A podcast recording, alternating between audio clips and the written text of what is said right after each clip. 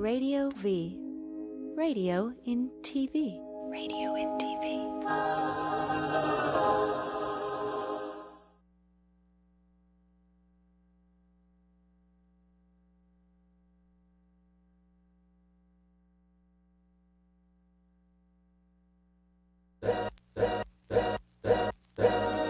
All's my life I has to fight. All's my life I hard times like yeah. Bad trips like, yeah, Nazareth, I'm f***ed up, homie, you f***ed up, but if God got us, then we gon' be alright, right? We gon' be alright, we gon' be alright, we gon' be alright, do you hear me, do you feel me, we gon' be alright, we gon' be alright, huh, we gon' be alright. Ready, hey, and we're back, another episode of Truth Serum. Jake and I are back. We are here to talk about some things, and we have Josh Sabarra. I, I like to you, say I love name. The role of the R. Yeah, I like that. Yes, Sabarra. Um, People either think I'm Latin La- or that I we own the pizza place. Oh, is that? And I always have to explain that it's not Sparrows. And if I did own the pizza place, would I be here doing interviews? No. No, you wouldn't? Well, for you, but oh, I get it. I get it. So we are... Um, We are back with another episode of Truth Serum. Thank you to everybody who uh, has been along the ride with us. They've been so supportive on social media, and we're really happy because we get to talk about whatever we want to talk about here. We don't call it Truth Serum for nothing. And uh, we start off talking about current events, and we'd love for you to chime in. Um, okay. There was a high school that had a protest. I don't know if you read about this. Children walking out of the schools because a transgender young woman was using the bathroom. And uh, so the, the kids just started walking out of the school, and about two hundred, three hundred kids marched out and said they refused to be in, use the bathroom with a, a girl that had a penis. And it's become like a really, really big, um, a big ordeal. And so I wanted to talk about that because I think that in this, in light of this whole Bruce Jenner, Caitlyn Jenner thing, we've gotten so caught up with the whole celebrity aspect of being transgender that we have forgotten all of the people who we don't see about on television and don't have millions of people supporting them on social media and don't have access to, um, you know, the resources that Caitlyn Jenner does. And those are the people that I, that I, that my heart is with, you know, I give right. a damn about Caitlyn Jenner. Right. So, um, what do you think about that? What do you guys think about that? Jake's father was, um, what do we call your father, Jake? Uh, you know what, man? I, I hate to say it, but I'm I'm even kind of ignorant in what to call my own dad because, you know, I for a long time I just called him like a, a transvestite. Right. But he went through and had the entire like surgery and everything transgender transgendered. So like, but I don't think that was a term when that happened because that was like for me it was like nineteen eighty-seven or something, and I'm not sure that we were, um, you know. knowledgeable enough to call it transgendered as opposed to like transvestite, transsexual. Well, I assume that the word uh, transsexual has been retired. Has it? I, yeah. I, I mean, I would I make that assumption. I don't know if that's a correct assumption, but yeah, I, I uh, considering know. that people who are transgender, you know, say that it has n- nothing to do with sexuality per se, but more about feeling like they were born into the wrong bodies. That um, really it has nothing to do with sex. Like you could have somebody who uh, transitions into, uh, you know, a man who transitions into a woman who still wants to be with men. Right. You know, so does that make, you know, so I, I don't know. I, I feel like the term transsexual might be outdated. Got it. So if you and that transgender ch- has replaced that. I might be wrong. I mean, people can call in and correct me. I but I don't. I'd be more than happy to fight with anybody. Absolutely. Just kidding. You know, if you have. So then, has transvestite disappeared then also? Well, or is a transvestite that a is somebody who wears women's clothing or wears the opposite gender's clothing. That, but that has. So what does vestite mean? I don't know. Look it up. Let's see the definition. Do I look like Merriam-Webster? If you have, uh, if you want to chime in and contribute, we'd love to hear your input, eight five five, eight seven eight, four six five two. But this is the very reason why I think that education is so important. So this is the very reason, because we are talking about this stuff on such an adult level, and we forget about the young people who are still in transition, still confused, all of them, the ones that are straight, the ones that are gay, the ones that are transgender. And we just, we've, we've neglected to, because we cannot ignore the feelings of these straight girls and how they feel about the situation, because if they, they're not educated on the situation. They have no concept of what it is to be a transgender person, and they really feel like they're being, their rights are being violated because they have to share a bathroom with a transgender woman who has a penis. And I think that that is just, that is what we keep missing. We keep fighting, and we go, we get on social media and we start calling people, you know, transphobic, and we, we do not educate people on stuff like this. And then we hold them accountable for being ignorant about it. And that's my, my, my argument about this. Well, that really starts at home. I mean, when you're talking about school-age children, you know, they, uh, you know, kids really don't have, you know, they adopt the views of their parents. I mean, right. Look, we all take on the religion of our parents until we're old enough to either, you know, know what the religion means and make another, make an alternative decision, or we stick with the one that we, that, you know, that we were raised with. But it's sort of the same thing. You know what you learn, and you yeah. know what your parents sort of impart. But you're also talking about a great percentage of the nation who hasn't been educated on this right. as well. And it's just like with a lot of people, even when it comes to race relations, like we people get really upset and say, you know, these people in this particular city, they're very, very racist there. And they, that's all they know sometimes. They have not been educated. They haven't been, they haven't had an open dialogue about, this has been passed on from generation to generation. And as uncomfortable as it gets for us, we're going to have to delve into the nucleus of that if we really want to see some changes. Or if not, that shit is going to continue. Right. You know, there will be continuous generations of people that hate black people, gay people, transgender people. Now, I will say this. Um, the young woman did speak up for herself. She's been... She she's been uh trans she's transitioned at the age of thirteen when mm-hmm. she decided that, and has done it for four years and now mm-hmm. in high school. This is she was doing it before it was in. Yeah, exactly. I, I joke. No, but I like it. I like it. I winked back. Now we're all, you know, mm-hmm. it's all about transgender right now.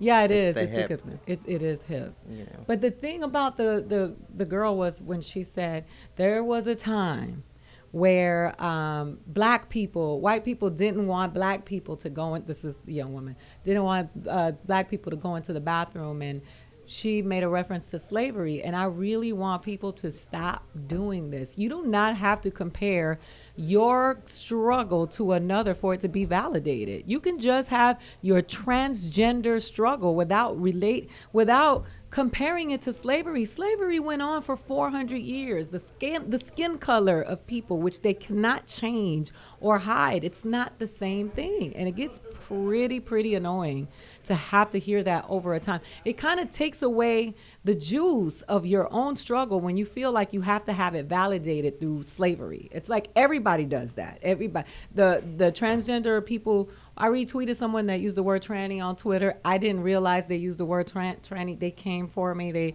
they started, you know, they said, what, this is the N word. And I was like, it's not the N word. It's the T word. It's two different, they're two different words. What's been attached to the N word in the black community has nothing to do with choices, because you don't, you don't choose to be black.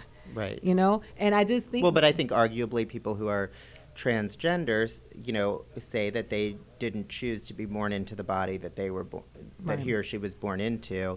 Um, I do also think, though, that people are, you know, it's we've we've gotten to this point where everybody is so P C yeah. that you can't even open your mouth anymore. Mm-hmm. Like everybody's afraid to open their mouth, afraid to tweet something, post something on Facebook, because there is a there there is a, a mob that's ready to come after you at anything you say. And, you know, some people are more evolved in how they talk about particular subjects, and some people are not. And you can't really just slam. I mean, basically right now, I mean, every you could say anything and get slammed yeah. to the wall. No, I mean, oh, you, we, sure. I mean, we you know, if every... you, you know, post a sentence without a comma and it's two independent clauses, watch the fuck out for the grammar police. Yeah, no, you know what I mean? True. It's like everybody calm down. It's like there's no way to learn anything or get... you know, become more enlightened about subjects if we can't talk about them openly. And I understand there are certain words we should and shouldn't use, but for the most part, it's like, let people, you know, breathe, breathe and speak and share ideas. You know, if everybody's afraid to open his or her mouth, you know, we're, I think we're in an even worse place. One thing that we've talked on here before about uh, kind of like gay people co-opting the black struggle and trying to com- make the comparison that they have the same thing. Cultural appropriation. Yeah. yeah. Now, I think in this situation with transsexuals, gender, genders, genders. I'm sorry. I think with transgenders, there's a little bit more of a similarity here than there is between gay and black and trans and black. Because if you're like a gay guy walking down the street, I can't tell if you're gay or straight. I have no idea. Um, if you're black and you're walking down the street, I can tell that you're black.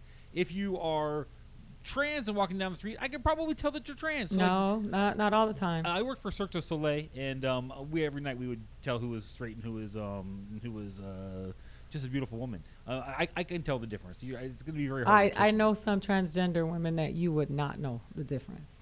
I guarantee you. There's no way, like it, biologically, like uh, just your neck alone, your knuckles. No, like there's no way. They get those shaved down. There's there are women that are transgender women that would have to tell you that they are women. I, I know I know a few that people don't know are trans women. I've seen that too, where you would have no idea. You know, but I understand what you're saying.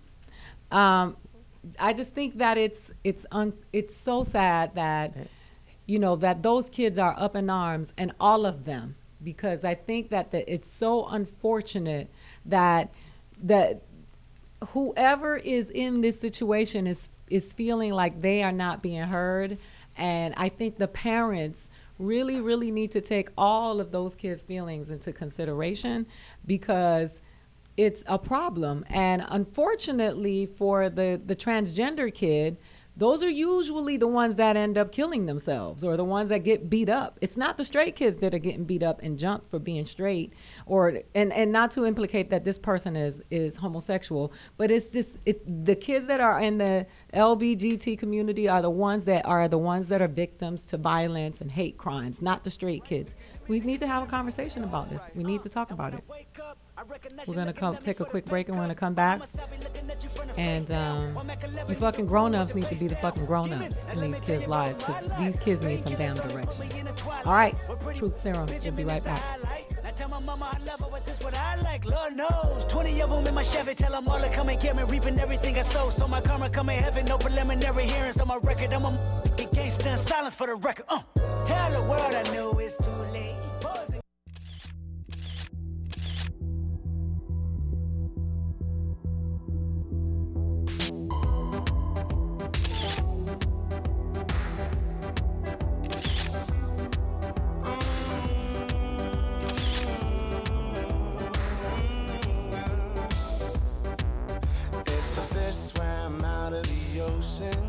And grew legs, and they started walking, and the apes climbed down from the T Radio V. What did you play opposite Andy, Eric? Do you remember? Uh, Andy and I worked as uh, two employees at a network. Okay. Oh, you're and forgetting the other I, thing. I played, I played, I played a news anchor, and he played a reporter. Okay, but the other thing you did, the thing you did on the Andy Dick show, who did you play to Andy? Oh, uh, is, is that going to play my sister? You played his wife, Denise. Yeah. Yeah, you played his wife. Yeah. So what's wrong with that, Eliza? Yeah. Nothing's wrong with it. He's got a great range as an actor. It, you know? Yeah, it just was funny. Encounters with Eric and Eliza Roberts, Wednesdays from two to four p.m. on T Radio V. Hey, geeks, wake up. We've got big news. I'm not going to mumble this time. Geekscape, the long-running movie, video game... Let me do one more... Hey geeks, we got big news! Geekscape, your favorite show about movies, video games, comics, and T V, is coming to T Radio V Monday, October sixth. And it'll be on every Monday from then on, seven p.m. Until the apocalypse happens, we're all eaten by zombies.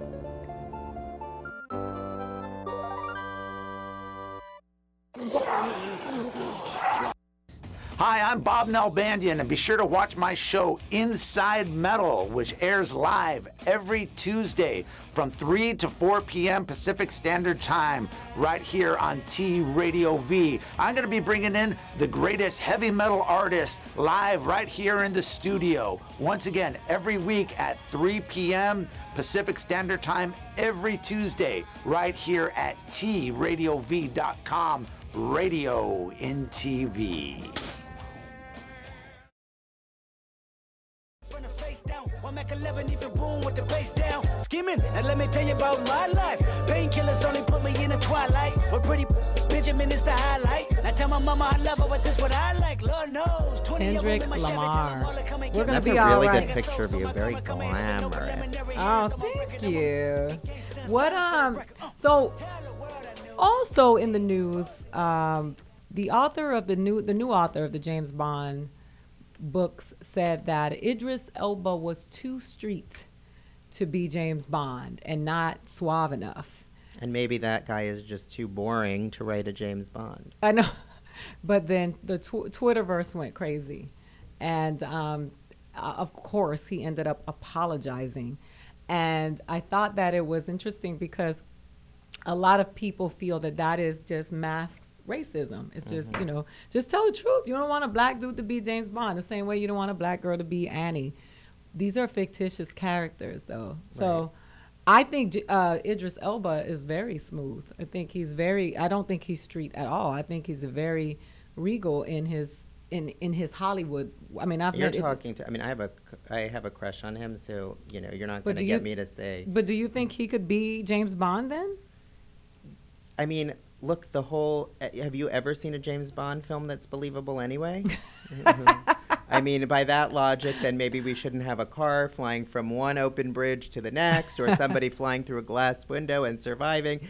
No more outrageous th- than that. I mean, you know, like I said, like you said, it's sort of a fictional character. And I think it's, you know, who that I think I think James Bond, the, the idea of James Bond, is, you know, encompasses certain traits and certain, you know, things. But I don't know that the color of the skin is one of those. I think it's about his smarts and his ability. And what does that matter whether he's, you know?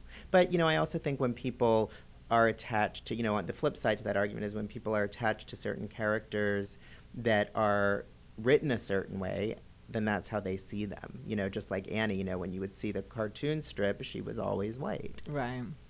But that doesn't mean that it, that there can't be other interpretations of that story. Yeah, I thought she, Quvenzhané did a good job. I watched it. Just the fact that you can say Quvenzhané. And I, lo- I thought Jamie Foxx was really good in it because Jamie Foxx, I'm sorry, my daughter is calling. Everybody knows about my daughter. Are you okay?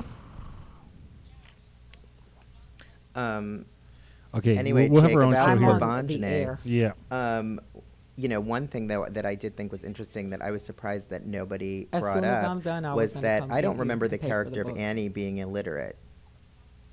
Yeah, I don't think they touched on but that. But then all of a sudden in the new version of Annie, she was.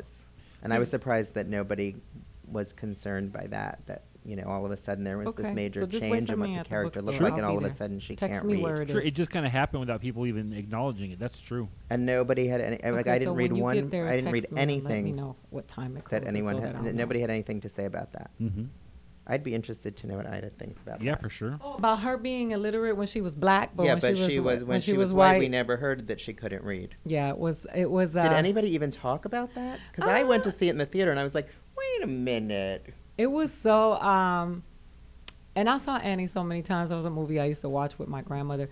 I just think that um, racism is so alive.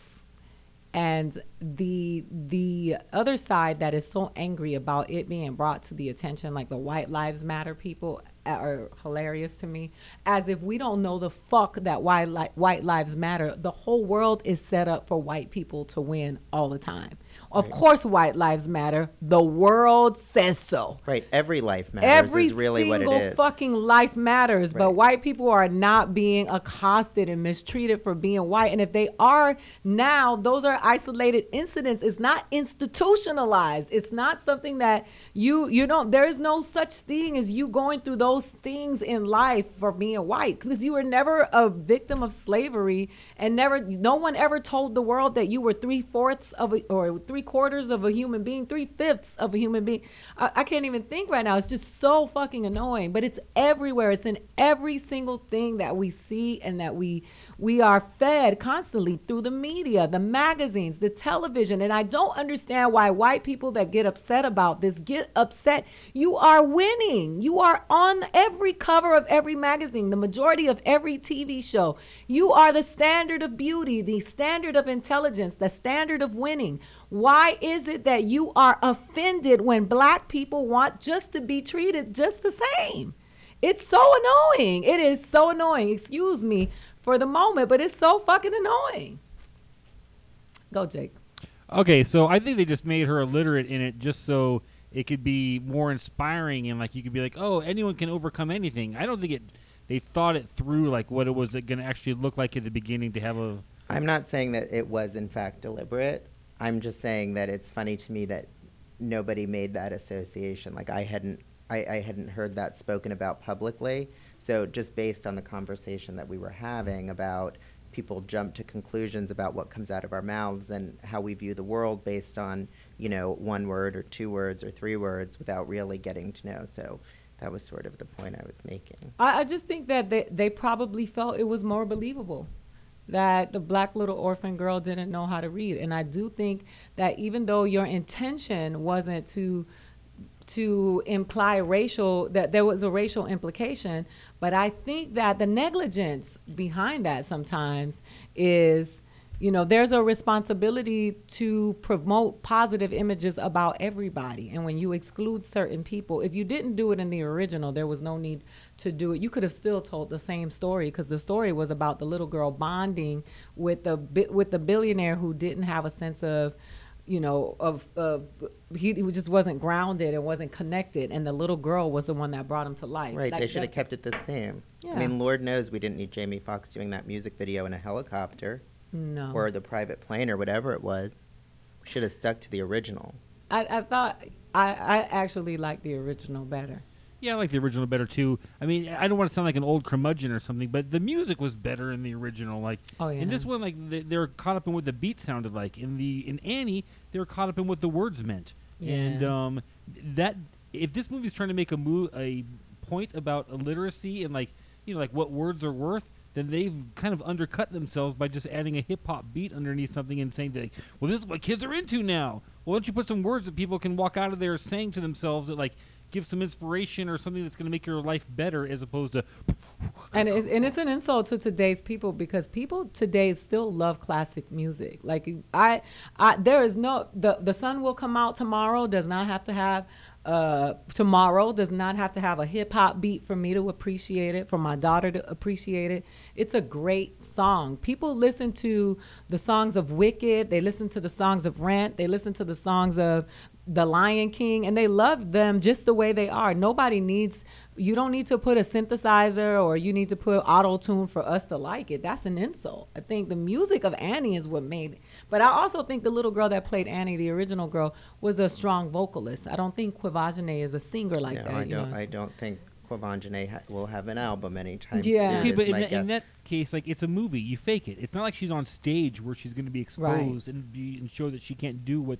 They're having her do. They could have faked it and made it look like she's singing these songs legit. Well, and poor Cameron Diaz and Rose Byrne. I mean, that was painful. Oh, yeah. And you know that they had to, like, they probably stayed away from early screenings because there's no way you could see that and then show up at a premiere and smile.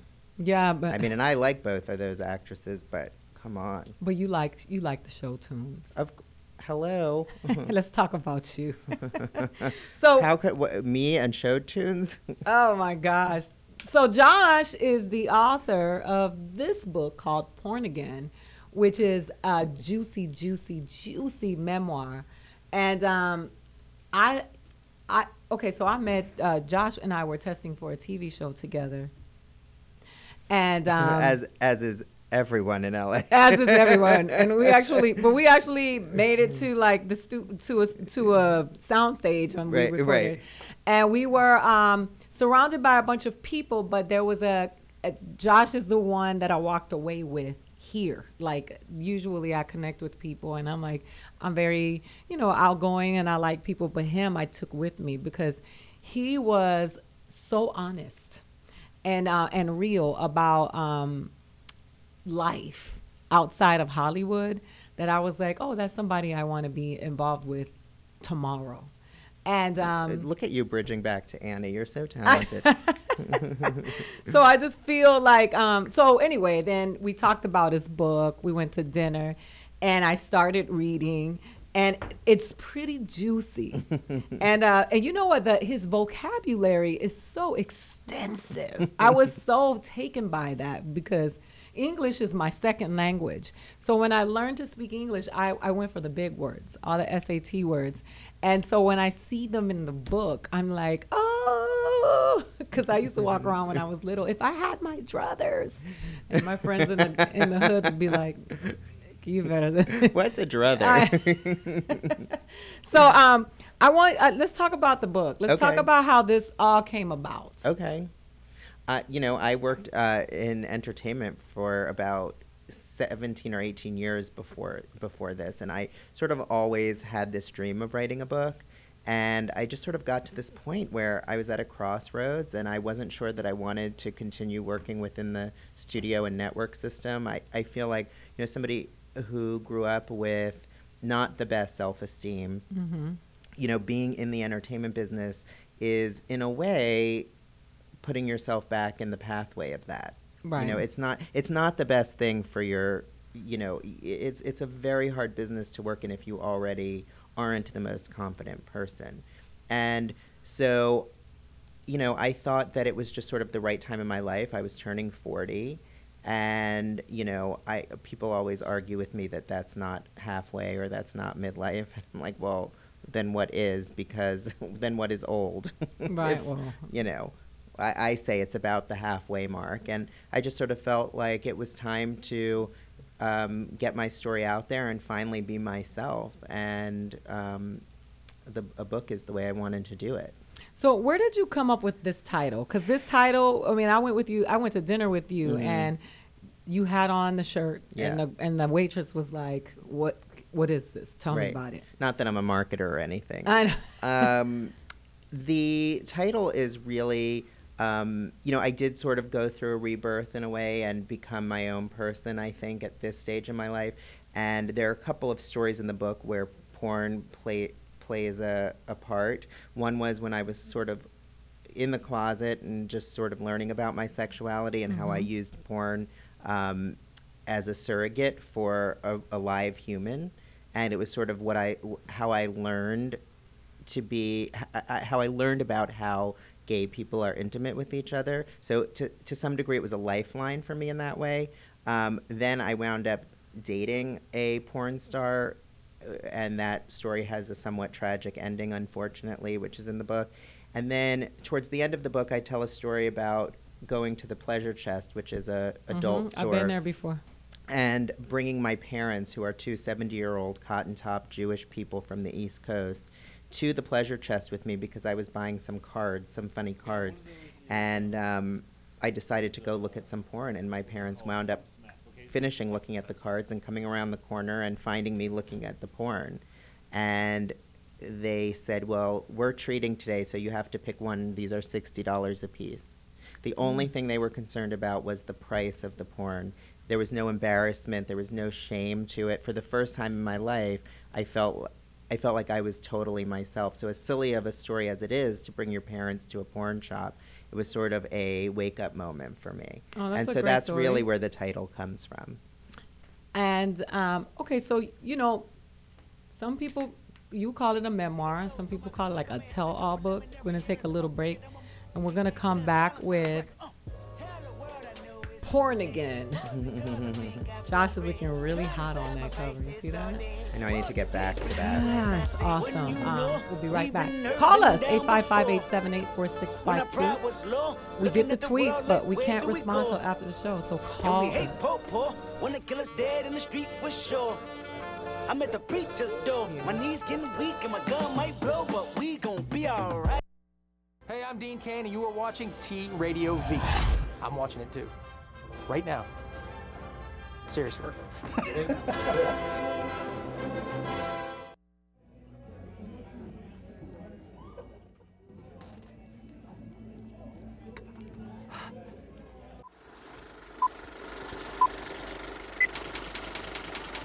Brad is actually here right now. I don't have the white disease. What's Whoa! Give it to me again. I want to see like some a tiny intro. Give me some boom. Give me some boom, bro. This is gonna make us money. Ask Robert who his favorite celebrity animals are. Okay. His animal lovers. All right, everybody, whip your d out. Everybody, whip it out. We'll be right back. See now, it's just let's do a couple things. Ready? Action. Oh, monsters! Monsters! You. Roll it. Oh, that means me. Take it's God, take you're the spirit. Unreal mind. To be honest with you, I like being down there a little more because my head was. Candy corn monsters, boom! Hi, I'm Kristen Renton, and I don't know what I'm saying. We're this one's world, world animal is. Right here we go. Oh, I'll just. It's on a real wall. I mean, unless you fake it. I had a contest on night calls, and they were all peeing everywhere. Everyone's like, "Can I get another Diet Coke?" Yeah. We want to do more. Hey, hello, hello, this is David Faustino, and you are watching T Radio V. Do you see what I'm saying? It's television crossed with radio. It's all together. It's weird. Radio's in the middle of it. I, it's amazing. You're watching it. Go. Love and marriage, love and marriage. Oh, it's my life, ah.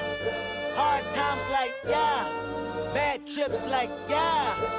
Nazareth, I'm f***ed up, homie, you f***ed up, but if God got us, then we gon' be alright, right? We gon' be alright. I'm glad you picked that song, Jake. So we're back with Porn Again. And, um, you know, I, I've been skipping the chapters. I go back and forth. Cause well, it's written so you can do that. They're, they're interconnected vignettes. So you can read it as one long narrative or you can read it as single servings. And I absolutely love this picture the, on the bookmark. I'm all, I'm almost back there. I have about fifteen pounds to go. That's me. We gotta start Maybe hiking. We gotta start hiking together. But um, so I, I I just finished reading this one of the stories about Ricky Lake. Right. And this was about uh, when she went. You guys went to see Rent, mm-hmm. and she went and hooked up with some dude. Mm-hmm. Um.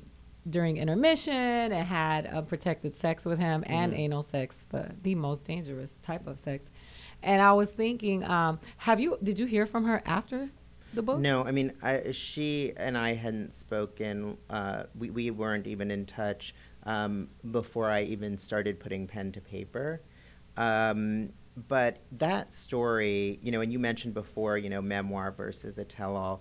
Um, this is not a tell-all book. This is, You no, know, a, a tell-all to me is, you know, there's no, there's nothing in this book that's about someone else for the sake of telling information about someone else. Right. It's about me and my story and how I got from e- from one point to the next. And in as much as these people were part of that journey, they're in there. Right. And if they did not affect the unfolding of my life, they do not appear. Believe me, I could write that book. Right. Right. Um, But the reason I put that story in is that Ricky really represents, I mean, that's one person mm-hmm. who was in my life, and that represents really a lot of relationships that I had. So that chapter is really um, indicative of a, a bigger picture. And, you know, in a lot of ways, I always say I think Ricky deserves more of a thank you than a fuck you, Got because... it. If it wasn't for her, I don't know that I would have taken stock of the relationships and the friendships that I've ha- I had and realized that some of these people who were toxic for me needed to not be there. Right.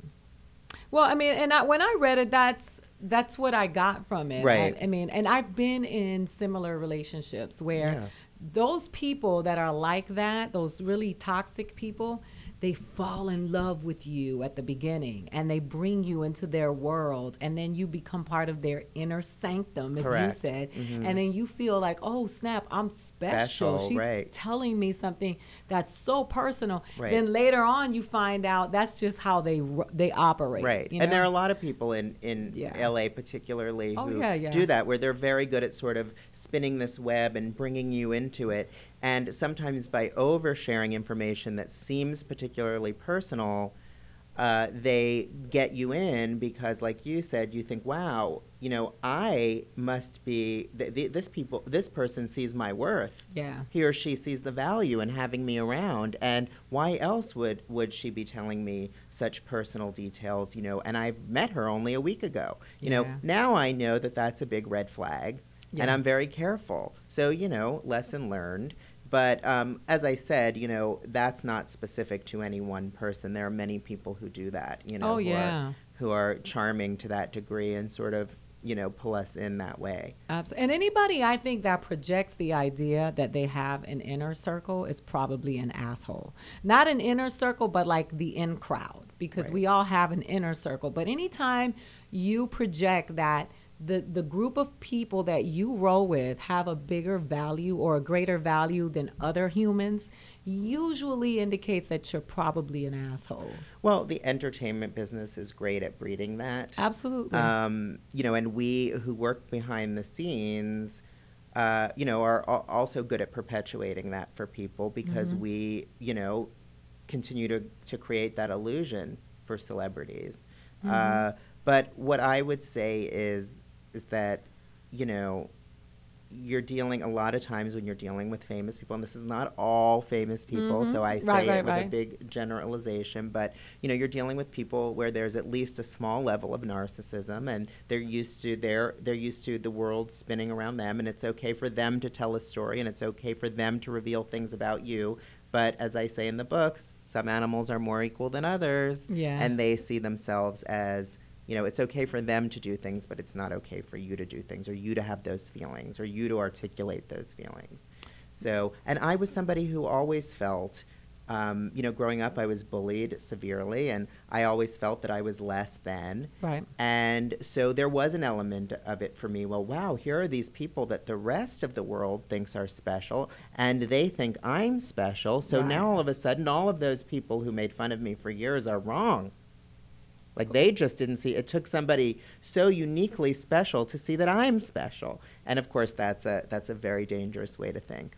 Out of all of the people in this book, famous, not famous, right. who would you say is the greatest lesson? Who was, what person taught you the greatest lesson in life? Um, well, I, I think that, that honor is sort of shared by a few people. I think my parents mm-hmm. were, um, who I think are um, great characters in my story. Mm-hmm. Um, were particularly good at making me feel, even though I was being made fun of outside the home, and I worked overtime to not let them know that, right. but they were always very accepting and very supportive, and always were my champions. So I would say them. And then there was also my uh, junior high school English teacher, mm. Sylvia, who unfortunately committed suicide. Um, but we were very close, and I think she uh, taught me a lot. Well, that's another place where you and I connect, because it was my junior high English teacher, Eunice Davis, who made like a life impact. And you and I meet in that place where we battle with worthiness issues. Right. Because we conduct ourselves uh, from our core and our humanity. And it's it's really hard when you are sur- when you are surviving amongst the wolves, because so mm-hmm. many people in Hollywood will just trample over you just Make to get where they're going. Yep. So I, I get it. Um, so we're going to take another break, and we're going to come back. And is that what the music is? Oh, okay. And then uh, we're going to come back, uh, eight five five, eight seven eight, four six five two. I'm sitting here with Josh Sabarra, and we're talking about Porn Again. I was entering a new one. A war that was based on apartheid and discrimination.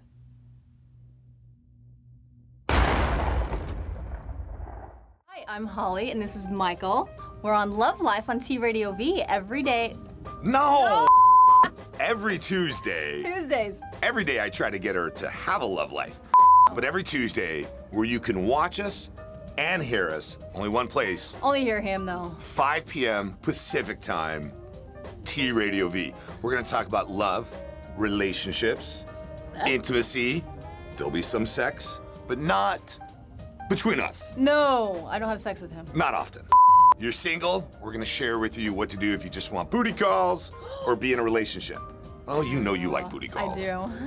What's it like to be in a relationship? We always say you have to be a strong me before you can be a great we. One place, right here, Tuesdays, five p.m. Pacific, only on T Radio V, right? Yep. Cool.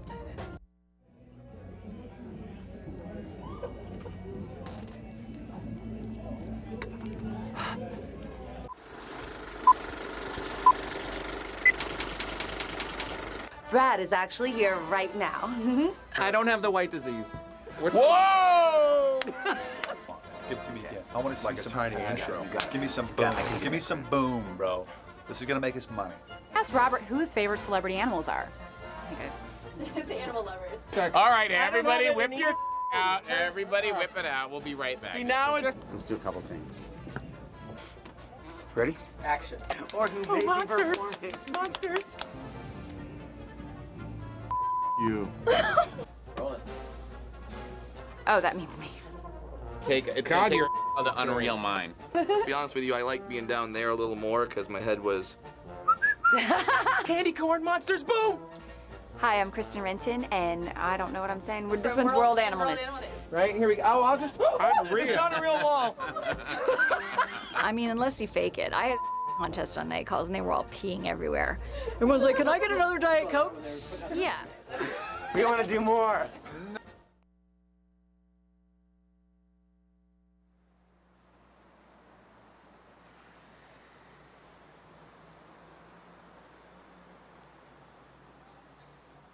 Hey, yo, my mama, nigga. R I P Pat Dog.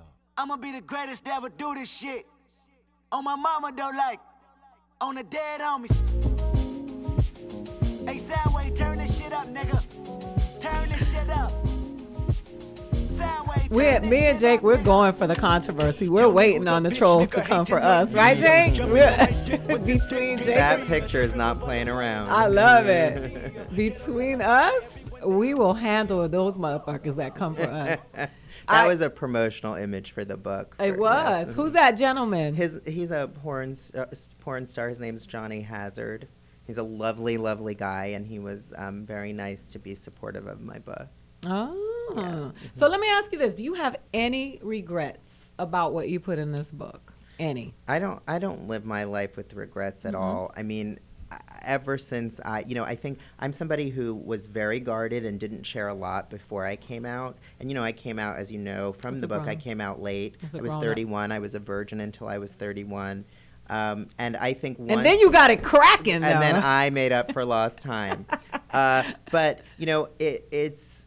W- it's it's hard to explain, you know. I, once you're living your life authentically, you know, I think there was a period of time where I was so careful and guarded and wouldn't say this and wouldn't say that, and I was, you know, on a scale of one to ten, I was a zero, and now I'd say I'm a twelve. Right. You know, once you are, once you've decided to be yourself and be happy with who you are, then it's no regrets. It's, you know, you do mm-hmm. what you do, you are who you are, and if people don't like it, well, you know what? There's a lot of things that people didn't like before I came out, but now I'm being myself. Well, I mean, I read it, and I read it from like a the most the gentlest place because I, you know, I was raised by a man that was gay, and mm-hmm. then I have, um, I have a best friend that you know I've known was gay since he was little, mm-hmm. and then didn't come out until his twenties, and thought we were shocked and we would we would ostracize him. But even my own battle, like coming from a religious background mm-hmm. where so much shame had been put on me about sexual stuff, and I was sexually abused, so mm-hmm. that guilt of that oh, was, yeah. it was my fault. So reading like your journey, especially mm-hmm. when when you talk about yourself as a child and the stuff that you dealt with, with your sexuality and the knowing that you were different right. is not is something that I can relate to. Right. You know. And well, I'm, I think the book is relatable to people, you know, sort of across the board. You don't have to be gay. It doesn't. It, right, it's, right, right. You don't have to be a sh- like whatever, wherever the shame comes from. We all, in some way or another, have ta- have been taught that certain things are okay or certain things are not okay. And even if we're thinking them or doing them, like we shouldn't be acting on them. You know. And my whole thing is about, you know, I don't want to live my life ashamed. You know, I want right. to be who I am, and there's no shame in being who you are, no matter who you are. And that's sort of what the book is. It's really a coming-of-age story. Well, I love that the first chapter you come right with a bang.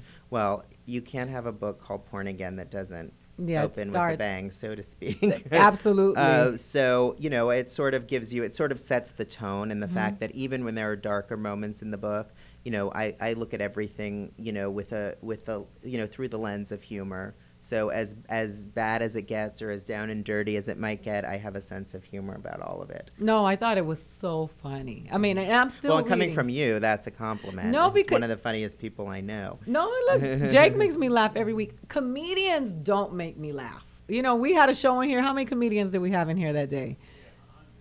Yeah, I mean, there's too many, too many. fifty, I don't know. It was a lot. And it's How many a... comedians does it take? To... Oh, it was a lot. We had about fifteen, twenty in here. But, you know, like, the I guess when comedians work for the for the laugh, you know, they mm-hmm. work for the laugh. The people that make me laugh are the ones that are just being themselves. Like, I right. find humor, and that's what makes me laugh. I, I, I can't sit around someone who's like, dude, you know, look at right. me, look at me. Right. But that's what I thought was so refreshing, because I thought that the humor was was a key component in keeping you interested in the book and softening the blows, right, as it were, right, you know. And I think that that was just um, that's a good way to talk about things that are heavy, right, and, be, and you know, when you can laugh at something that's really, really heavy and and still say, you know what, I I, I get that, I felt that before. I know well, like the moment, like, like I don't know if you saw the the moment where um, I'm in school and my father is a urologist, and so the schools used to have my father, they used to invite him in to do the birds and bees talk, yes, for the boys and girls, and they would separate, you know, the boys would go to one room and the girls would go to another. And here I'm being bullied by all of these boys, and they're saying, you know, you don't belong with the boys, you should be with the girls, or, you know, your father likes to look at penises all day too, it must run in the family, like things like that. But meanwhile, I mean, how can you not smile and laugh at, no matter what your situation is, at being in school and having your parent come in to talk about penises and vaginas while you are there? That's, I mean, is there anything that could be more mortifying than that? I'm I'm not sure there is. And I had to sit there while my father talked about nocturnal emissions, yes, and um, premature ejaculation and and you name it. Like, what what a hard-on was. You just want to die. You literally just want to crawl under a seat and die. I thought it was darling, though. no, no, but no, that's a moment where, yeah, you know, it was really, at that time, it was really such a dark, horrible thing for me because right. of being bullied. But yet, through the through the rearview mirror of time, I mean, you cannot not think of that story and just laugh. Yeah. Like, can you even imagine? Like, well, being in school and your parent coming in and that happening? No, because my mom would come in and say, first of all, you little bitches do not need to get pregnant because nobody wants to be a grandmother when she's thirty. So you need to close your legs and stop talking to these little boys and looking for your daddy because your daddy's never coming back. That would be my mom's speech. Yeah, I got kicked out in like third grade because my shorts were so small that my balls were falling out. oh. So, Wait like, a minute. It's usually the girls who get sent home for, for clothing. The girls' balls short. don't fall out. I hate to tell you this, porn well, again. Well, we were just talking this, about the whole transgender revolution, the fuck and there are about. plenty who do. they, uh, no, they don't. Hey, because uh, those aren't girls. It's fake. Um, hey, Ida, do you have anything you want to say for us today? Oh, the, I'll say it for you. I am going to talk about privilege.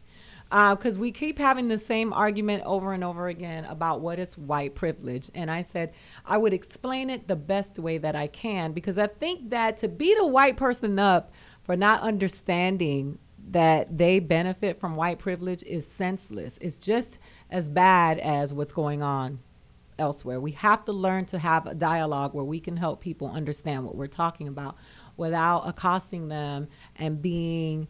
Um, you know, just being ignorant and angry. That doesn't get us anywhere. So I, I thought about a way to explain it. And so my, my way of explaining it is this. My grandmother, I was my grandmother's favorite grandchild.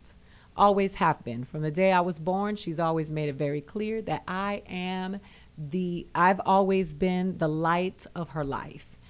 And my grandmother always made me feel special. She had many other grandchildren that she loved, but she did not love those grandchildren like she loved me. And so when we would have family dinners, she would always fix my plate first, and I was I would always get what was best.